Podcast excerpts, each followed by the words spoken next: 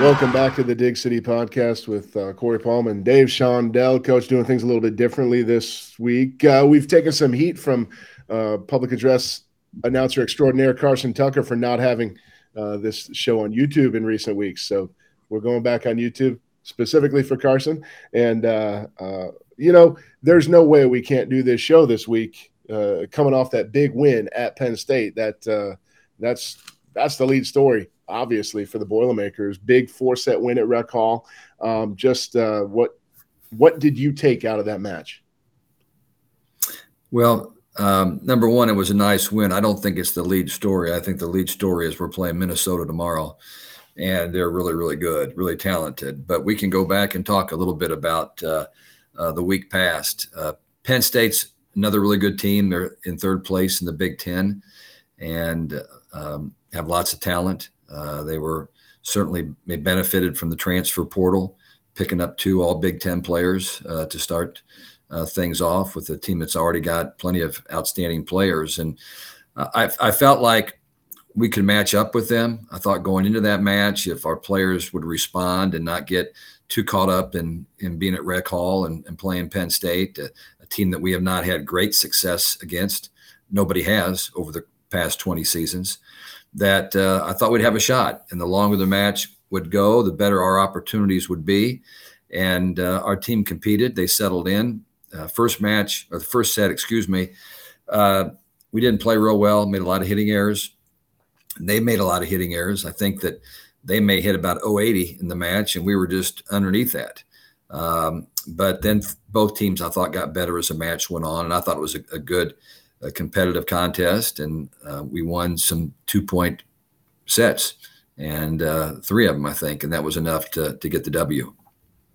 Yeah, that's enough. You take uh, take W's however you can when you're out there. You mentioned Monday at your press conference that uh, playing at at a place like Rec Hall, playing you know at a place like the the Devaney Center, playing some of these venues in the Big Ten, you don't know how the young kids are going to respond to seeing this place this crowd, this atmosphere in person. Um, you've got a very young team, uh, particularly with, like you mentioned, uh, Chloe having some history with you know committing to Penn State and then and then decommitting to to come where where we all think she belongs for sure. Uh, the way your young players responded to that atmosphere, uh, I mean, couldn't really have asked for more, right? Uh, well, I think it's a statement about who our our team is. I was just talking to our outstanding athletics director, Mike Bobinski, uh, just a few minutes ago, and sharing with him what I've shared with some other people is this isn't an ordinary team.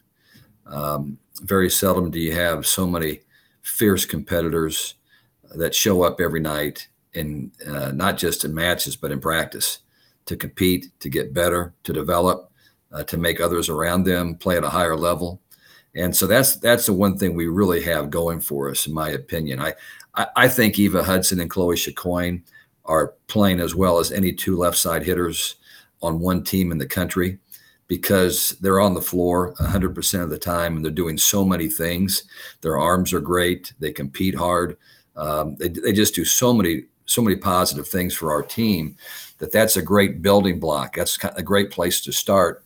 Uh, as you know, Raven Colvin is starting to play at a, at a really good level uh, defensively. I think she's been the defensive player of the week a couple of times in the last three weeks. Her offensive numbers are starting to, to go up at the, at the pace that I thought that she would once she got acclimated with our new setting situation. Lourdes Myers in practice and even in matches, but certainly in practice, is um, maybe as improved of a player as we have in our gym. And um, you know, Schermerhorn had a great practice last night. Um, and, you know, we kind of take for granted the fact that she's one of the best passers in the country. And we want more. We want her to get better here and get better there. But at the end of the day, the libero's number one job is to, is to pass the ball, put the put the setter in a position to she can run the show, and then um, you know play great defense and compete, be a great teammate. And we're trying to get her serve even tougher right now. One of the things we worked on last night was doing some things different with her serve to to expand, you know, what she can do for us. But we just got a lot of really good players right now that know how to compete and are doing a good job of leading, and um, it, it's fun to watch as a coach. For sure, I wanted to uh, definitely wanted to mention the the serve receive at Penn State. The Nittany Lions came in averaging over three aces uh, per match on the season, a very successful season for them, and and that's a pretty good number. They had zero uh, aces against your your defense on Sunday, and I mean, like you've said, it all starts with the serve, obviously, but you know that's the beginning of good offense. That's the beginning of a good uh, good defense is a serve. The beginning of good offense is a good pass. Yeah, well, and, and I go back, you know, uh, my younger brother John Shondell, who was you know resigned recently. He was um, the staple behind that that passing. Uh, he he worked religiously with our with our players uh, to develop that. So when you look at Schermerhorn and you look at you know Eva Hudson, you look at Allie Horning, you know they spent a lot of time in that gym passing and passing and passing, doing footwork, uh, you know, doing a lot of different things fundamentally to get to this point. So. Um, you know we're we're benefiting from a lot of that training, but at the same time, um, you know now we're doing some things a little bit differently and um, and I think those things are also being fairly effective. And um, a lot more just competition in the gym right now. A lot of just going back and forth and, and, making people accountable and trying to compete as hard as we can because that's what this team does. But yeah, I mean, I, I think that when you can put three or four, five people, um, obviously Emily Brown came in and I thought saved the day a little bit for us with the way that she played against Penn State. So you have several people that are are solid back there passing, and you don't go very far in, in this sport without that kind of consistency. Uh, you know, passing serve.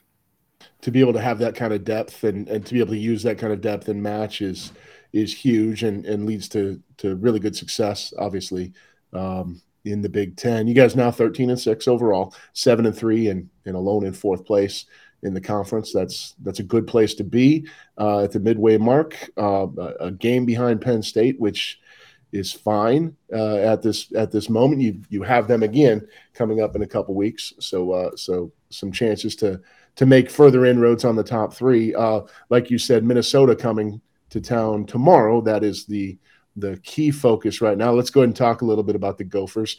Um, they're as hot as anybody in the Big Ten right now. Four straight wins for Minnesota. Uh, what have you seen so far from them on tape? Well, they may not be as hot as Nebraska, who's won. Uh. I think their first ten in the Big Ten, but um, I think that they recover. Minnesota, uh, as many people know, Keegan Cook is the new coach, replaced Hugh McCutcheon, who was an outstanding um, coach at, at Minnesota for quite a while. And Keegan was at Washington, where he had tremendous success uh, with the Huskies in the Pac 12 and uh, made the jump from one conference to the other.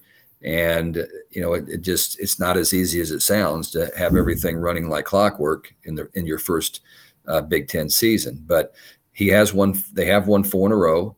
Um, they had a tough road trip out east uh, a few weeks ago that, you know, got a lot of attention but they've also beaten Oregon.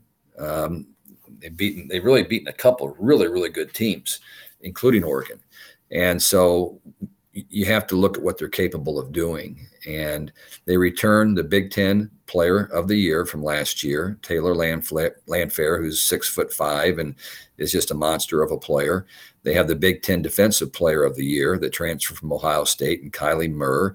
They have a two-time All Big Ten setter in uh, Shaffmaster, who's six foot three and seems like she's been there for longer than you know four or five years. Uh, they have an outside hitter named Wooker that uh, played on one of the USA teams that both Chloe and Eva played on, and has a, a rocket of an arm. Uh, transfer from Cal named Grody or Grote that uh, was all Pac-12 um, at Cal uh, Berkeley. So they've got a lot of really really good players and we're going to have to play as well as we can play on our home court to be able to um, to beat this team because they they've just got a lot of quality players and um, they'll, they'll, be ready to play. They're back. They put their back up against the wall a little bit, and sometimes you think that's a bad thing, but um, it, it, can certainly bring out the best in a team, and and we have to be prepared for that. That's for sure. I know the the thinking with Minnesota is has been some conversations I've had. At some point, you know, at some point, everything is going to click together for this team. You think it, it kind of has to. Um, you, you, just kind of hope uh, every opponent in the Big Ten hopes that it's not tonight against us that everything clicks. And uh, and certainly, you know, this team. I know you've said uh, your team is is not scared of anyone. Um, Minnesota can bring their A game, and and your team's going to hit the boards uh, knowing they can, confident they can win. Well, I I think so. Um, you know, we'll find out when when the rubber hits the road on Thursday night in Holloway Gym. We're going to have to we'll have to play very well. Yeah. Um, and you know, both in this league, everybody's always prepared for each other. You know, you've you've had a lot of matches to watch on tape, and and each team is pretty much who they are. Um, you know, as I mentioned, I think that we are progressing nicely um, as a team, and I like the way that this group, you know, operates with each other. There, there seems to be no love lost between any of them. I mean, I think they they really appreciate the fact that they they get a chance to compete at this level, and everybody wants to play, but those that are not playing are supporting those that are playing, and, and vice versa. So it's a good situation. That's excellent. Uh, that is a seven o'clock start tomorrow night in Holloway Gymnasium live on the Big Ten Network. Um, if you can't make it out, if you don't already have your tickets, uh, be sure to uh, don't miss that one. We're going to take a break, Coach. When we come back, how do you get, how do you get a ticket at this point for that match? Uh, you you beg the head coach for uh, you might have laying around. All, the head coach is all out of tickets right now. But, uh, uh, it, so it should be a great crowd. It's, it's a rare Thursday night yeah. affair in Holloway Gym, so I'm eager to see what that means for our students and our, our community. But my goodness, we we have to have our best crowd of the year in here on Thursday night for that match. Absolutely. We're going to talk about that Thursday, Saturday schedule you've got uh, after the break. We're going to also touch on the Illini a little bit, road trip to Champaign, and and a few other fun things to to discuss after the break. Dig City Podcast is presented by Franciscan Health Sports Medicine, inspiring health. Franciscan is the official medical services provider of Purdue Athletics. Now back to the show. All right, Coach. Uh, after after the Minnesota game on Thursday, you head to Champaign to wrap up the season series against Illinois, who've also won three in a row. Um, the, the Fighting Illini uh, present an interesting set of challenges. It's a team you've seen head to head. It's a it's a team you've seen uh, you know up close thanks to that non-conference and uh, that we had. Um, just uh, what are your your thoughts at this point on the Fighting Illini?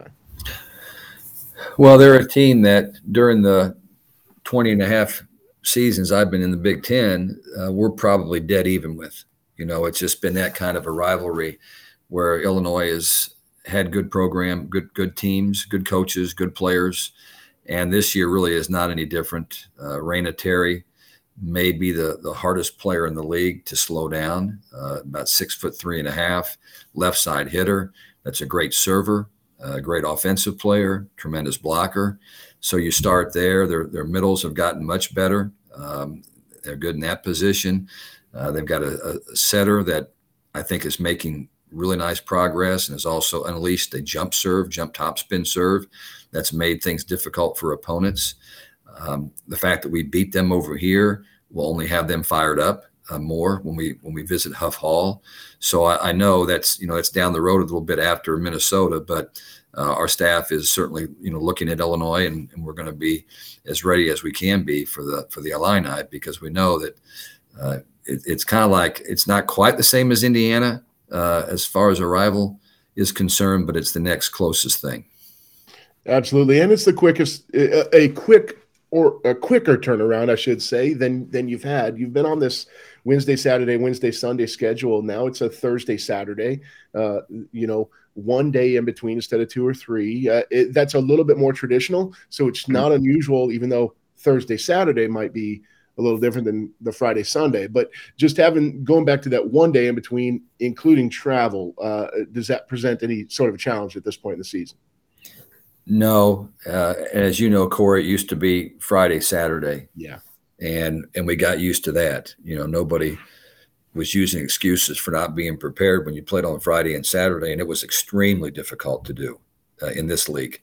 So to have the Thursday, Saturday with one day in between, and you're playing a team that you you've already played once this season, um, and they they don't have they haven't made a lot of changes as far as personnel is concerned since we played them last. I think they're they're pretty much playing the same same group of people.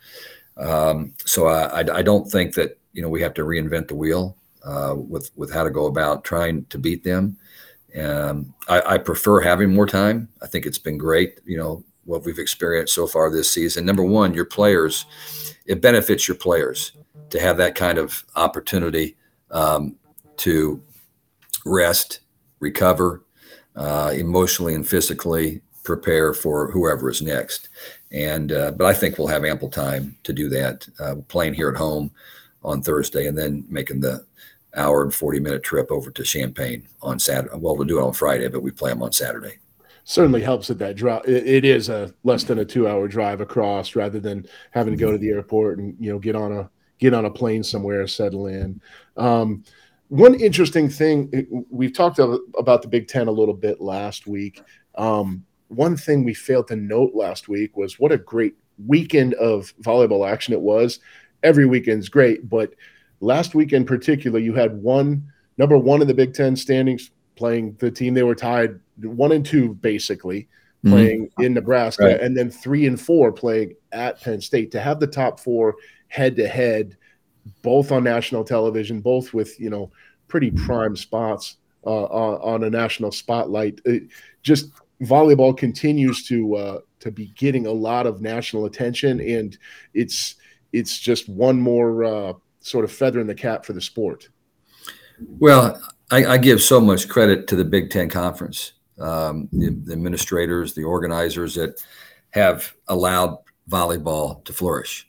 They have not put any cap on what volleyball can do, and that's what so many people were doing for so long was that you know volleyball was a as my dad used to say a hit and giggle sport was what people used to refer to it as. And i think anybody that watches women's volleyball now and it's hard not to watch it because it's on so much. Mm-hmm. uh, if you get on tonight and you have the opportunity on your tv to have a streaming app you're going to see volleyball all over the place. Mm-hmm. And it's been the best thing for our sport because lots of fans, lots of sports fans that were not familiar with the game are now you know, watching it and they're understanding it and learning more about it. And uh, it, has been the best time the last four or five years for our sport, and in particular, the last 2 mm-hmm. I think I've just seen gigantic gains in popularity, and I don't see any reason that's going to stop. I think that will continue um, as as the sport gains more viewership and more interest. Um, it, it's just a great time for our sport. It is, and with uh, with added attention comes some added scrutiny, and I'm going to scrutinize things a little bit here, maybe unfairly. Uh, I know I'm talking to a, a, voter on the on the AVCA coaches poll. Mm-hmm. Um, the poll came out this week. The Boilermakers were up to 16, which is a great spot to be in, up to 15 uh, in the most recent RPI. Um, one thing that was confusing to me as a fan was you have head-to-head wins over the three teams ahead of you in the coaches poll, including Penn State two days ago three days ago. Um, it, it's sort of it's it's an odd thing. I know coaches a, a, lot of times will say polls polls are a snapshot. They don't really matter. How, how, you're doing, how you do at the end of the season is what matters. But did that confuse you at all when you when that came out on Monday afternoon? No, um, I think it's a body of work. Okay. And I, I do think you have to put more emphasis on what's happened lately, but I do think that the entire season matters. And when I think people look at the losses that we had, uh, one to Loyola, who's about 70 RPI, but will continue to improve because I think they've won 11 in a row, yeah. which is why we scheduled them was because we knew that they were going to win a lot of matches this year. Um, but we lost that one in five, mm-hmm. weekend of the season. Um, and then we lost a match to Northwestern. I'm just mentioning those two because those are the lowest two losses on as far as RPI. And I think Northwestern is around 60 RPI. And so I think people look at that and say those are those are not good losses for a team that is trying to get a top 16 uh, bid. Um, but then you can also look at you know some other matches, and I think Nebraska is the number one team in the country, and um, we we were nose to nose with them mm-hmm. um, through five sets. Uh, you got the win over you know, Kansas, Kentucky, Penn State, um, and then some other top 25. I think we're I think we're five and two against top 25 in the RPI. So at the end of the day, the people that do the the real computing, which is the committee, um, they're going to pay more attention to the RPI than they're going to to anything else. And right now, we're not that far apart between RPI and our, our ranking. So I, I, was not surprised by that. And those three teams you're talking about, I had them all ranked ahead of us in the in the poll that I submitted. Okay, okay, uh, that's good to know. That's why I ask. I know if if I had that question, a lot of our viewers and listeners probably had a similar question. So it's good to get that explanation. And so everyone knows, I completely blindsided Coach with that question. He did not know it was coming. Yeah. So, well, that's um, kind of the way it works here on on live. It, it live is. Streaming. It is. We like to uh, we like to keep things keep everybody on their toes. And and you don't know this is coming either. Uh, we're going to wrap it up with a, a, really fun thing. You had your annual, what's become an annual tradition, the Halloween practice earlier this week. Uh, folks can go to social media to see some of the mm-hmm. really really fun outfits that some of your players um, sported on uh, on Tuesday, I believe it was, for the Halloween practice. Talk about sort of how that came to be and and why that's important to you to do. Oh, I'm not sure that it is that important for me to do, okay. but um, we we had a really really good deal about three or four years ago, um, kind of coming off of the COVID deal, and and uh, we had uh, Halloween, and everybody, including the the old ball coach, um, you know, was was dressed in Halloween costumes, and we just felt like at that point in time it was a good thing to do um, to kind of eh, make sure we were enjoying the experience, and players like to do it for some reason they just love to dress up for Halloween. It's it's become a, a much bigger deal than it was when I was uh, their age. Uh, but they like to do it, and they had some great costumes. I thought that the Wizard of Oz theme was was particularly impressive. That was portrayed by our our freshman class, and we had some Smurfs and a lot of different things out there. But it was it's fun. We don't actually practice the whole time with that. Right. We let them go out and play a little bit of four on four, whatever else, just so they can get a photo shoot as necessary. But then what I was more pleased with was just how quickly they shifted gears and got focused on preparing for our next match and having a good practice because it was a really good practice last night.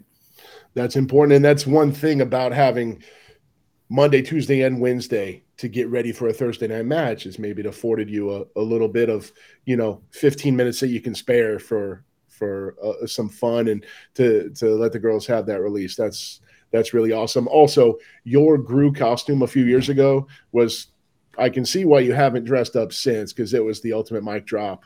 There's no can't beat yeah hard to hard to beat that. What a what a great matchup I was for that for that guy. You know, two really really fine looking people. Absolutely, folks. Uh, if you want to see the full video, we're going to try and get some of it uh, here for the show. But the full video is available on social media. Um, I know uh, our, our, communications uh, sports information director. I'm not sure what her official title is, but Rachel Coe, you know, it does a great job of of making sure that that all gets shared with with folks so they can see the good time you're having, in addition to to getting ready for the Gophers. It's been a it's been a really good season so far, and our our people, both Rachel and who's our other gal? I always forget Morgan. uh, Morgan is is our videographer that travels with us everywhere and is the first person off the bus throwing suitcases off the bus wherever we're at. Just does an incredible, incredible job. Both of them do. So we're really lucky to have that. And I don't know why I always forget Morgan's name, but it just seems to be the thing I do. Morgan Landis, she's been with the yeah. team for several seasons now and yeah. does a great job, uh, no doubt about it. That might it. have something to do with how old the ball coach is. Yeah, but, maybe. Um, she's she's great. We, um, our, our, support staff is off the chart. Um, our, our, and I try to remind our athletes that all the great things that they have here at Purdue, but nothing more important than the people. Um, I also talked to them after we played Penn State, and uh, we played at Happy Valley, got on an airplane to come back at, four o'clock and five thirty-five. We're we're landed in in uh, at the Purdue Airport in West Lafayette. So it's it's pretty good setup to have, and we're very thankful for those uh, benefits that the university provides for us.